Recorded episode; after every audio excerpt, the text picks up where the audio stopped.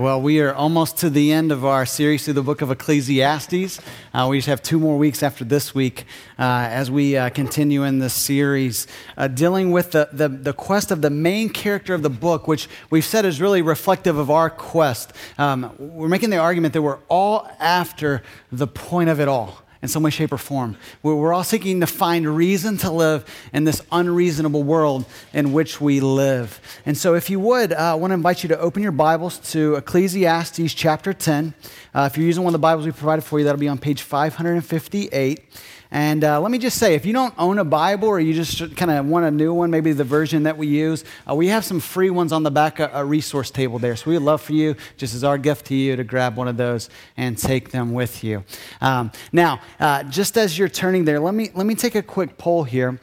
You can help me out with a show of hands. Uh, how many of you are cereal lovers out there? Can I just get a little what's up there? Okay, that's uh, quite a few of you. Okay, maybe we could even amp this up a little bit. How many of you have had a bowl of cereal in the past week or two? Anybody? Okay, that's a lot. That's a lot of people. All right. Uh, I, I love cereal. You might be interested to know there are 2.7 billion packages of cereal sold every year. Um, for you, kind of uh, just random factoid people, that would, uh, if you lined up all those boxes, that would stretch around the earth like 13 times. Uh, pretty crazy stuff. Um, they, they say that half of all Americans uh, eat a bowl of cereal, uh, you know, regularly. And, uh, and cereal is the third most popular item sold in grocery stores after carbonated beverages and milk. Now, why do I bring this up? Well, number one, I, I enjoy cereal, all right? But uh, even though you know, we have this kind of affinity for cereal going on in my life. Uh, there is one problem with my love for cereal, okay?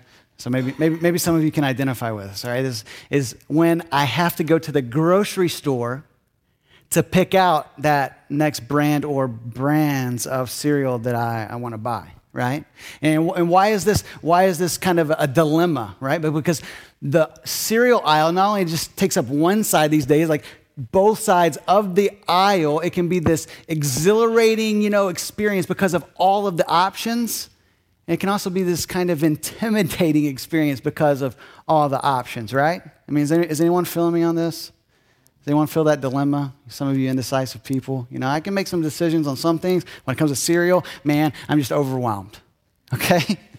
And, and why is this? I mean, well, first off, when I go down the aisle, you know, I've got to look for all the new brands. Did you know that there are over 250 varieties of cereal in the average supermarket these days? 250. It's crazy. Take Cheerios, for example, all right? Everyone's had a bowl of like original yellow box Cheerios, right? Everyone's, yeah.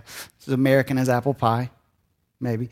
Um, and, and then they came out with Honey Nut Cheerios, right? And then they came out with Apple Cinnamon Cheerios. Well, just listen to this. Maybe you haven't been to the cereal aisle in a while. Now they have multigrain, banana nut, chocolate, dulce de leche, cinnamon, cinnamon burst, yogurt burst, frosted, fruity, oat cluster, peanut butter, and for good measure, they even threw, throw in there multigrain peanut butter. Okay?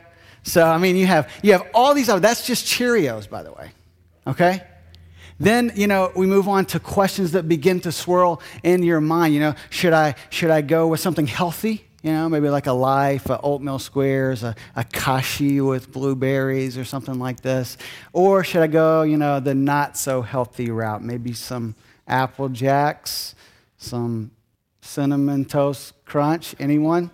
Yeah, maybe, maybe not uh, or even somewhere in between. You know, it's a little healthy, a little some sweet, honey bunches of oats with, oats with peaches. That's one of my one of my favorites. You probably didn't care to know that. Um, so, so, so we have all of these, you know, options that, that, that make this experience maybe uh, somewhat difficult. And so, if, if you're like me, let me just encourage you to kind of bring this to the spiritual side of the equation. Like maybe get prayed up before you go. Like ask God for help, you know, as you're going to, to choose your, your brand of, of cereal uh, for the week. But, uh, but, but let's, let's make a jump here now uh, from the, the, the ultra trivial, all right, to the ultra crucial. All right, so I want you to think about this.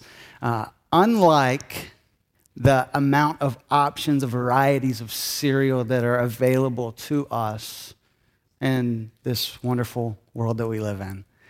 When it comes to the path of life, the way that God has designed and ordered his world, there are really only two options, okay? And we see this all throughout Scripture, from the Old Testament through the New Testament to the teachings of Jesus. We really have these two options that are laid out for us. There is the path of wisdom on the one hand, and the path of folly on the other hand. And so, so the Bible really lays out for us consistently. We're going to see this in our text today. There are two ways to live. And the question I want you to begin to think about this morning is, is which way, which path am I choosing to follow with my life? Um, we want to we wanna be challenged this morning with, with this to choose the path of wisdom by cultivating a heart constantly renewed by grace. Okay? Choose the path of wisdom by cultivating a heart constantly renewed by grace. Uh, as, we, as we get into chapter 10, what we're going to see is just a couple of truths. We're going to spend a lot of time on the first truth, and then we're going to kind of uh, speed up through the second point. But, but the first thing I want you to see this morning, this is so crucial, is that our conduct flows from the character of our heart. Okay? Our conduct flows from the character of our heart. Read the first three verses of chapter 10 with me, if you will. This is what it says Dead flies make the perfumer's ointment give off a stench. So a little folly outweighs wisdom and honor. A wise man's heart inclines him to the right, but a fool's heart to the left. Even when the fool walks on the road, he lacks sense. And he says to everyone that he is a fool. All right, so as we think about this, that, that our, our conduct flows out of the character of our heart, we, we automatically are confronted with this kind of reality, okay? Is that a lot of people view Christianity as this moral list of, of kind of rules, these do's and don'ts, if you will. But what we find as we read the Bible a little more closely is that Christianity really runs so much deeper than that. That God is after our heart. And so, as we, we see here, there is, there is this, this argument going on that our heart will lead us to the path of wisdom or the path of folly. And what he says in verse 1 is this is that a little bit of foolishness can go a long ways. All right? Look again, he says that dead flies make the perfumer's ointment give off a stench. And then he compares that with a, a little folly outweighs wisdom and honor. So we can have something as small and inconsequential as flies that get into this precious ointment that's, that's meant to give off this beautiful aroma. And these flies get caught in there and they die. And then they turn what was meant to be beautiful into this stench. And this is what happens with our lives at times. And I think that, you know, this could be such a strong word to the church, okay? Because, you know, a lot of the, uh, a lot of people who are skeptical or just kind of anti-institutional religion would say the church is so judgmental, all right? And I would always say, you know, perhaps they haven't met the real thing, real Christians that understand, you know, we don't have it all together, all right, and we're all a work in progress. But, you know, perhaps they have, there is some validity to that concern. And, and so when we sometimes focus on what we call maybe major sins, the most destructive sins, maybe sins that incriminate us, a lot of times we ignore little sins. Some people call them respectable sins. Think about some of these. I'm going to I'm gonna just give to you. What, what about ingratitude?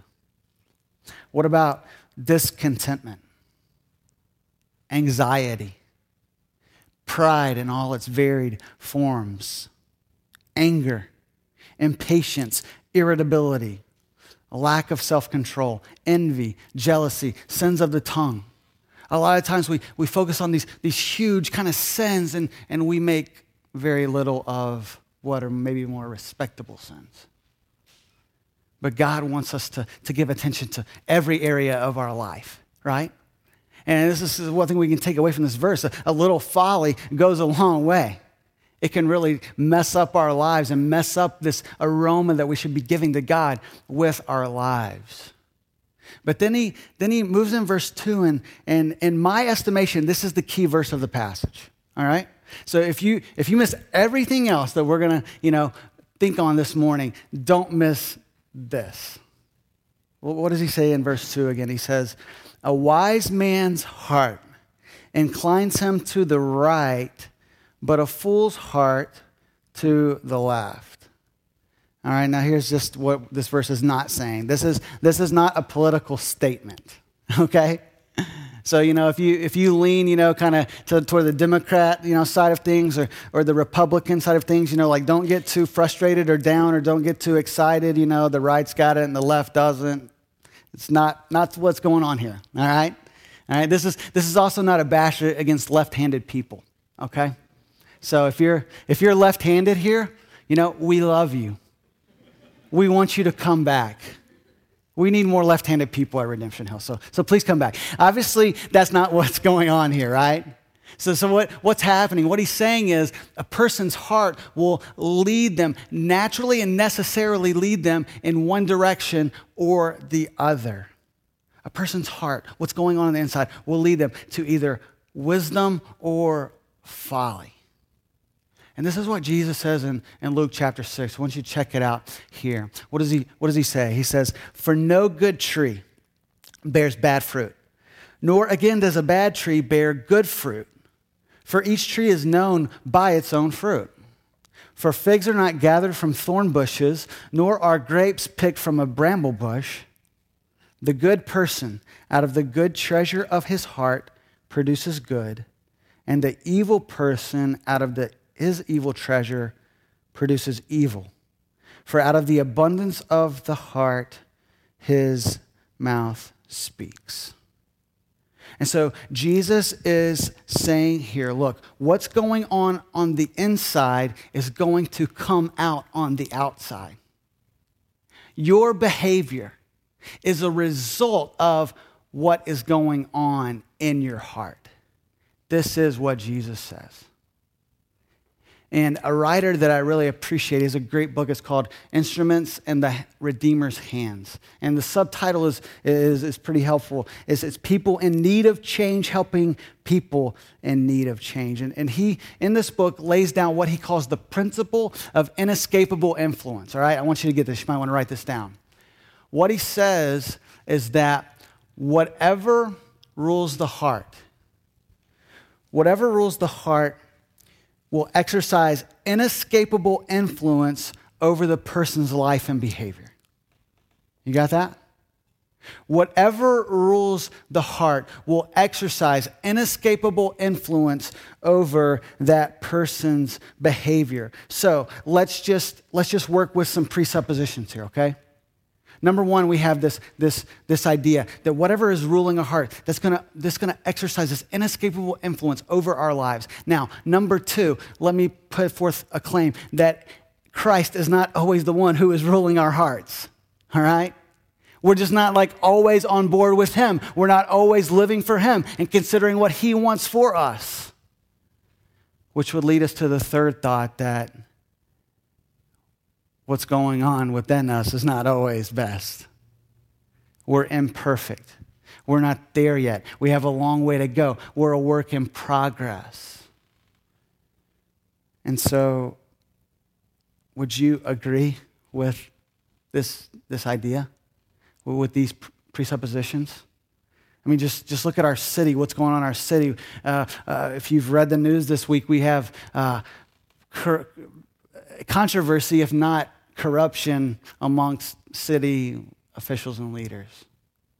Added to that, we have 600 pounds of marijuana that has been discovered that have been trafficked through Medford. I mean, this is, this is the city we live in, right? Plenty of evil and wickedness going around. And yet, if we're careful, we'll remember that we shouldn't only look around us, but we should look within our own hearts. For sin, however great or small, that isn't lining up with God's will for our lives. So, do you, do you see this at work in you? What has the power to change wickedness within us? Listen, it's not a set of rules, all right? It's just, that's just not going to get it done. Not a set of rules that leads to behavior modification. What's going to change us is the power of the gospel that leads to lasting transformation. So I want to I want to contr- contrast these a bit. You have behavior modification on the one hand, which for some people that is Christianity by the way. Go to church, do this, don't do that. It's just behavior modification. That's how it works. Okay? Keep a set of rules. It's like parents with kids. Do this, don't do that. No, don't go over there. Why don't you go over there and do this? And what's the problem there? Why doesn't that work? It's because it's not properly motivated, right? Maybe you're motivated by guilt. Man, I don't want to be, you know, I don't want to let this person down. I don't want to let, you know, uh, maybe it's people pleasing related to that. Or maybe even it's self glory. Man, I want to look good in the sight of others, so I'm going to do X, Y, and Z. But behavior modification is the very reason we've all seen this, whether we've been there and lived it or we've seen it in the lives of maybe friends. But when, when you know, good little church kids go off to college and they just go bananas at college, why is that? It's because they've been living under the rule of behavior modification, right?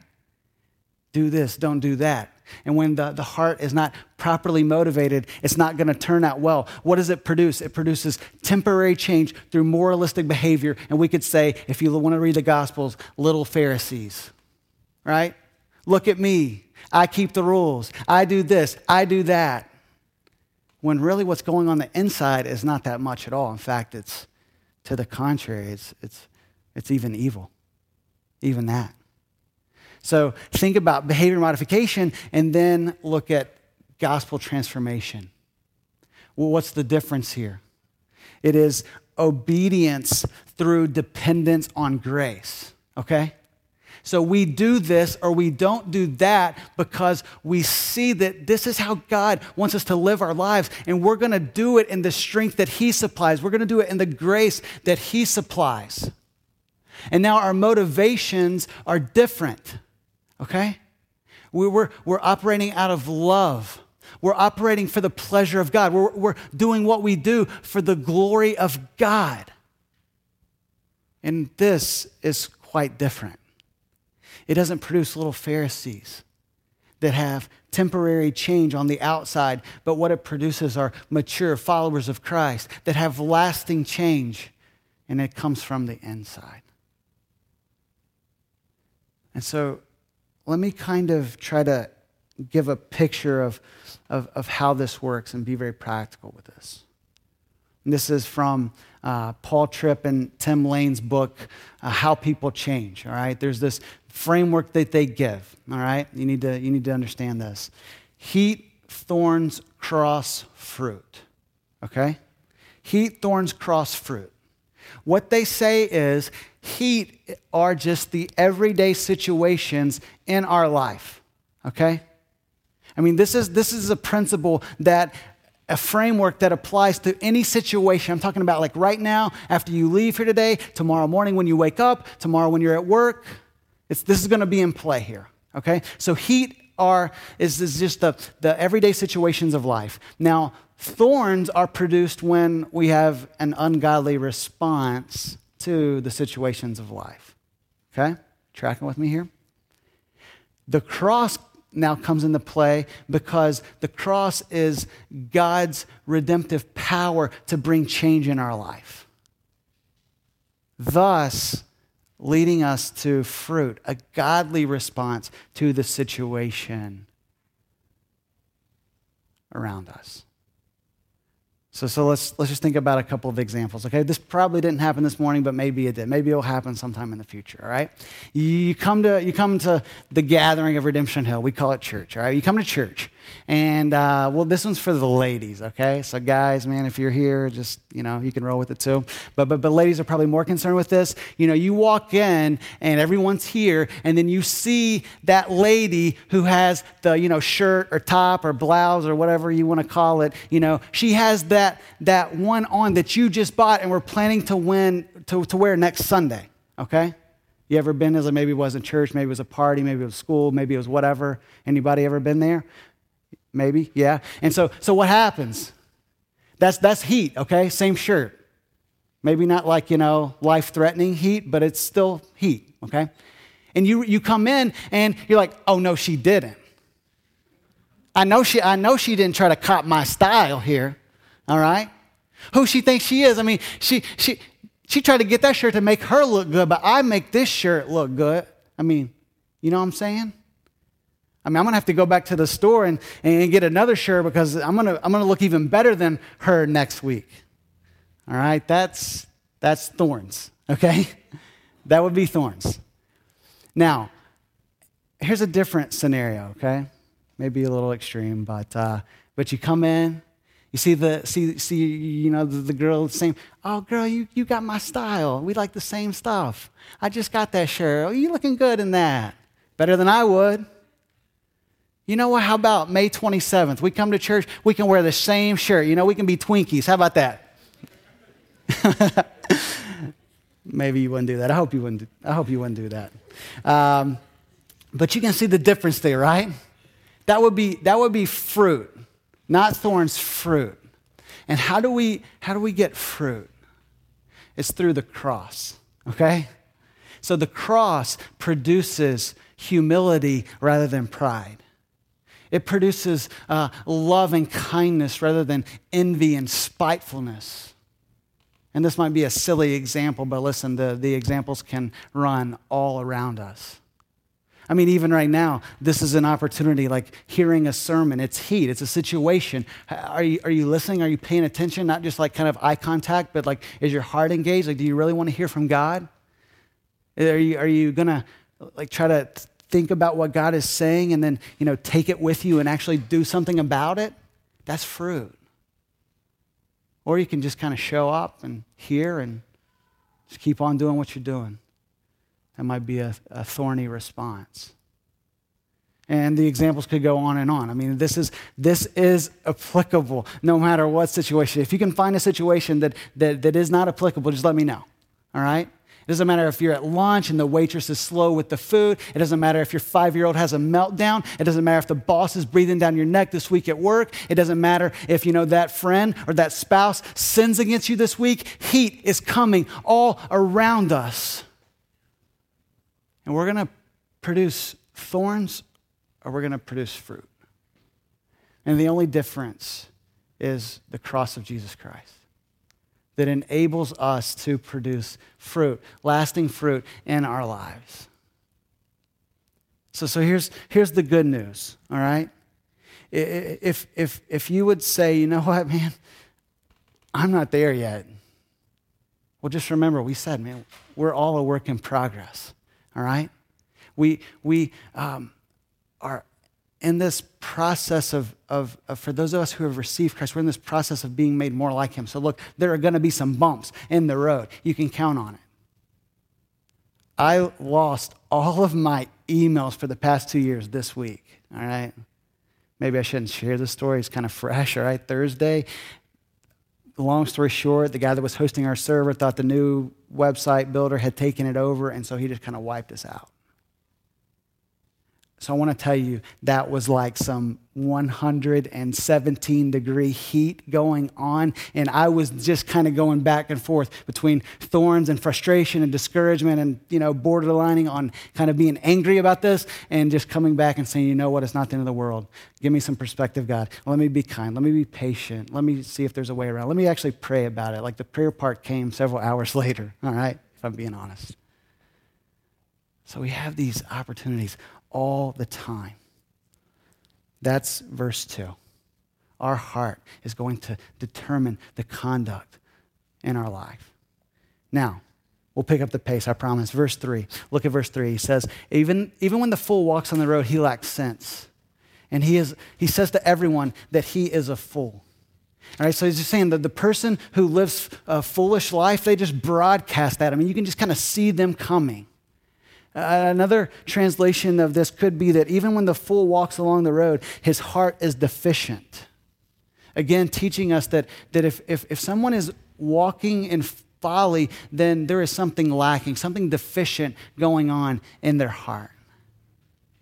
So we see this in play in the first three verses. Now, as we transition to verses 4 through 20, we're just going to look at some case studies of how this plays out according to the path of folly or the path of wisdom. And the encouragement here is to live wisely through a heart transformed by grace.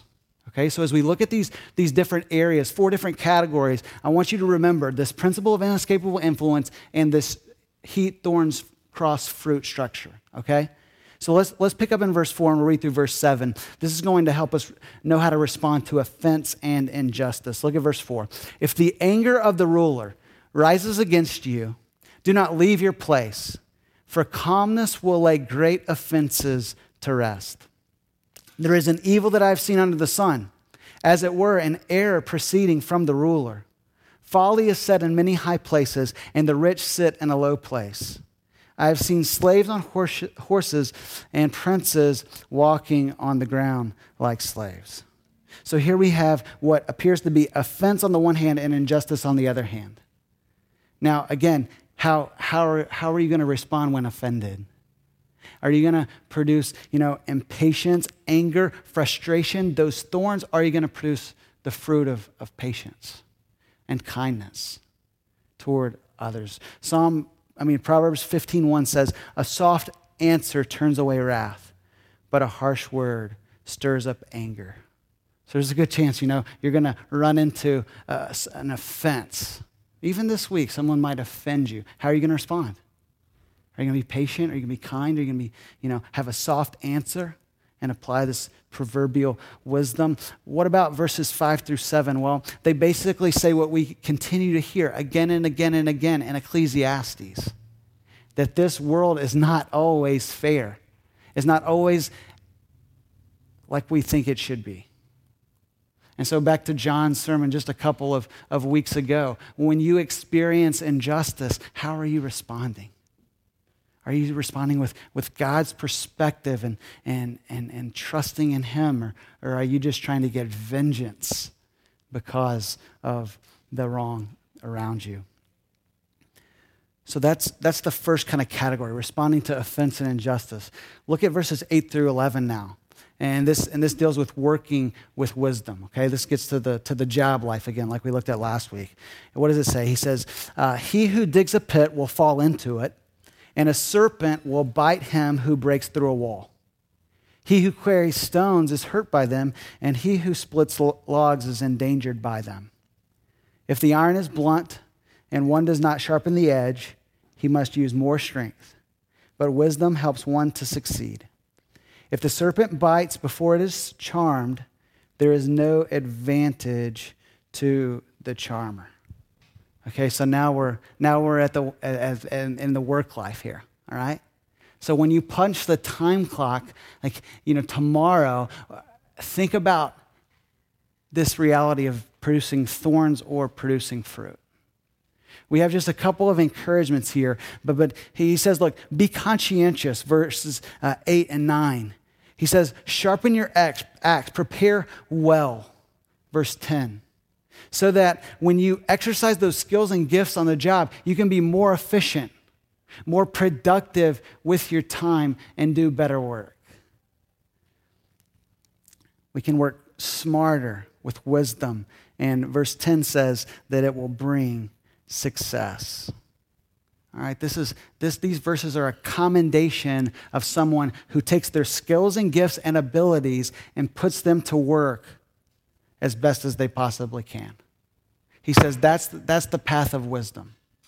The path of, of folly is to kind of show up, chill out, do what you need to do to get by. We're all tempted to do that at times, right? And not produce the fruit that God desires.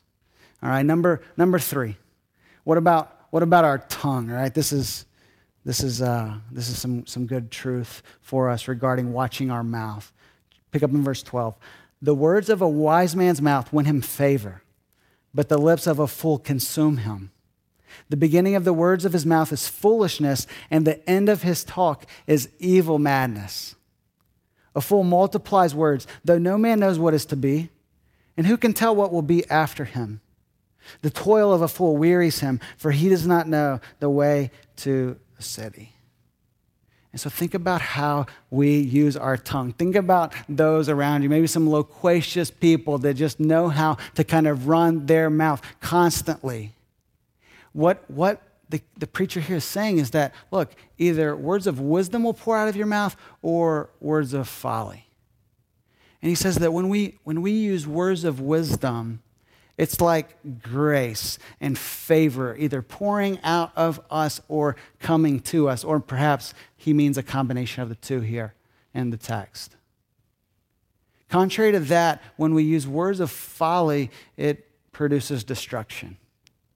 And verse 13 says, look, it's going to go from bad to worse. He like serves up this appetizer of, you know, um, foolishness. The beginning of his words is, is, foolishness, and the end of his talk, okay, for dessert, you have evil madness.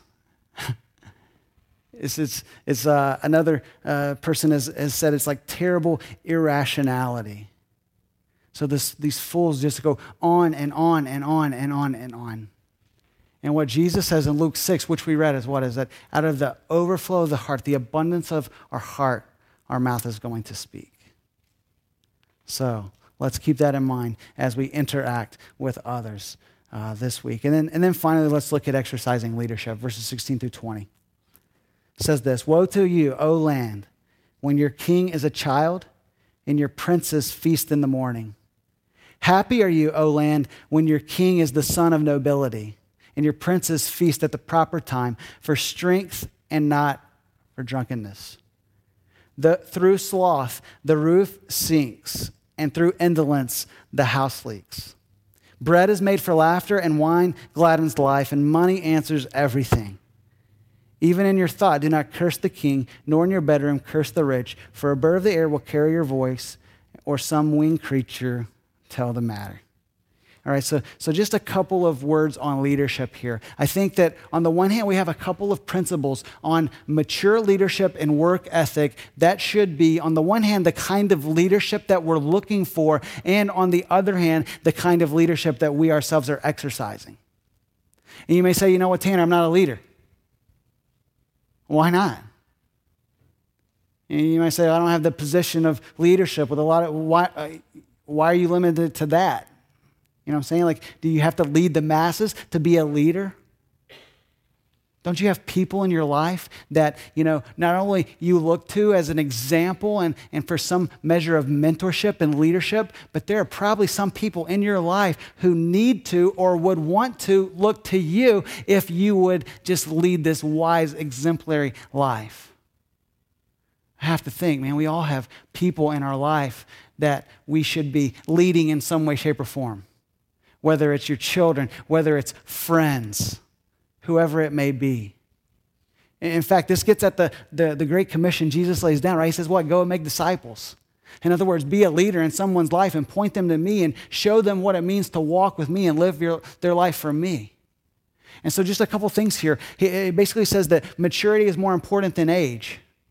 There was a, there was a, a, a young king that exercised great maturity because he knew when to have a feast and throw a party, right? He has this feast for strength, whereas an older, wiser, uh, an older king just throws the party in the morning to, to get drunk. And so there's a contrast there. But then he even goes at work ethic, and, and he says in verse 18, through sloth the roof sinks, and through indolence the house leaks. And so those are, those are a, a couple of principles on exercising wise leadership. And I think, I hope that as we look at that, offense, injustice, how we work, how we talk, how we exert leadership in the lives of others, I hope that you'll take that framework, the principle of inescapable influence, heat, thorns, cross, fruit, and you'll see how it comes into play in really everything that we do in life. And so let's wrap up with this question How can we stay on the path of wisdom? Just two principles here, okay? And I hope these are both true for you, all right?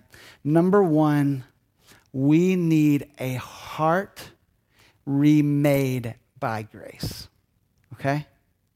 We need a heart remade by grace. In other words, the, the, the, the whole message of the Bible is that God created us for himself and he made us perfectly in his image. But we rebelled against God, chose not to live for him, sin and death enter into our lives, enter into our heart, and we have chosen the path of folly. So Jesus comes along and he dies on the cross for us and is raised again, so that everyone who looks to him and believes in him and receives him, John 1:12 says that Jesus came so that all who receive him can have the right to become children of God, even those who believe on his name. All right? So, so I want you to see this. This is exactly what Jesus is talking about in John 3. Whoever wants to see the kingdom of God must be born again. So we are born again as children of God, and God gives us a new heart. Our hearts have to be remade. Listen, if your heart is not remade by God's grace, then you are going to continue waffling on the path of folly. It's just the way it is. Now, hopefully you've come to that place in your life where you've seen that Christ is a treasure and he's worth living for. And He is the one that leads us on the path of wisdom. And if that is true for you, then you have had your heart remade by grace. And what you need is to have your heart continually renewed by God's grace. You got it? We need a heart remade by grace and a heart that is continually renewed by God's grace. And how does this happen? Well, let me just give you a couple of, of principles here, all right? Stick with the centrality of God's word and the gospel. All right? Psalm 1 is a, uh, a, psalm that talks about a path of wisdom and a path of folly. And verse 2 says that the one who is blessed is the one who delights in the law of the Lord, and on his law he meditates day and night. All right? So if we will stick close to God's word and stick close to the gospel, let the gospel color everything in our life, then we'll be consistently renewed by God's grace. And here's just one other encouragement is to, to keep watch on our heart to see what is ruling our hearts, what is having this inescapable influence on our heart. Hopefully, Christ is reigning there. But you know what? We have to, to, to look in the mirror constantly and see what's creeping in, vying for our allegiance. And so we, we need to hear the words of Proverbs 4:23. Guard your heart, for it's the wellspring of life. Right? And as we watch that and as we as we continually give ourselves to God, then this is what's going to keep us on the path of wisdom. And so before we close out our time together this morning as we sing a song, uh, I want you to, to, to, to really reflect. Are you being changed? Have you been changed? Are you being changed by the grace of God from the inside out? This is how it works. This is how God has made his world. And, and, and we need to constantly tap in to these truths so that we will have a heart that is displaying who God is and how he desires for us to live our lives. Let's pray together. Father, we thank you for your word that is incredibly rich and deep and true. And Lord, I pray that you would help us to consistently practice repentance and faith. Lord, we often deviate from your plan. We often revert back to the path of folly, even for those of us who have known you many years. And so, Lord, would you remind us that, that you sent your Son to die, that we might know the path of wisdom and live on the path of wisdom. God, we need your help. We need your grace. We pray in Jesus' name. Amen.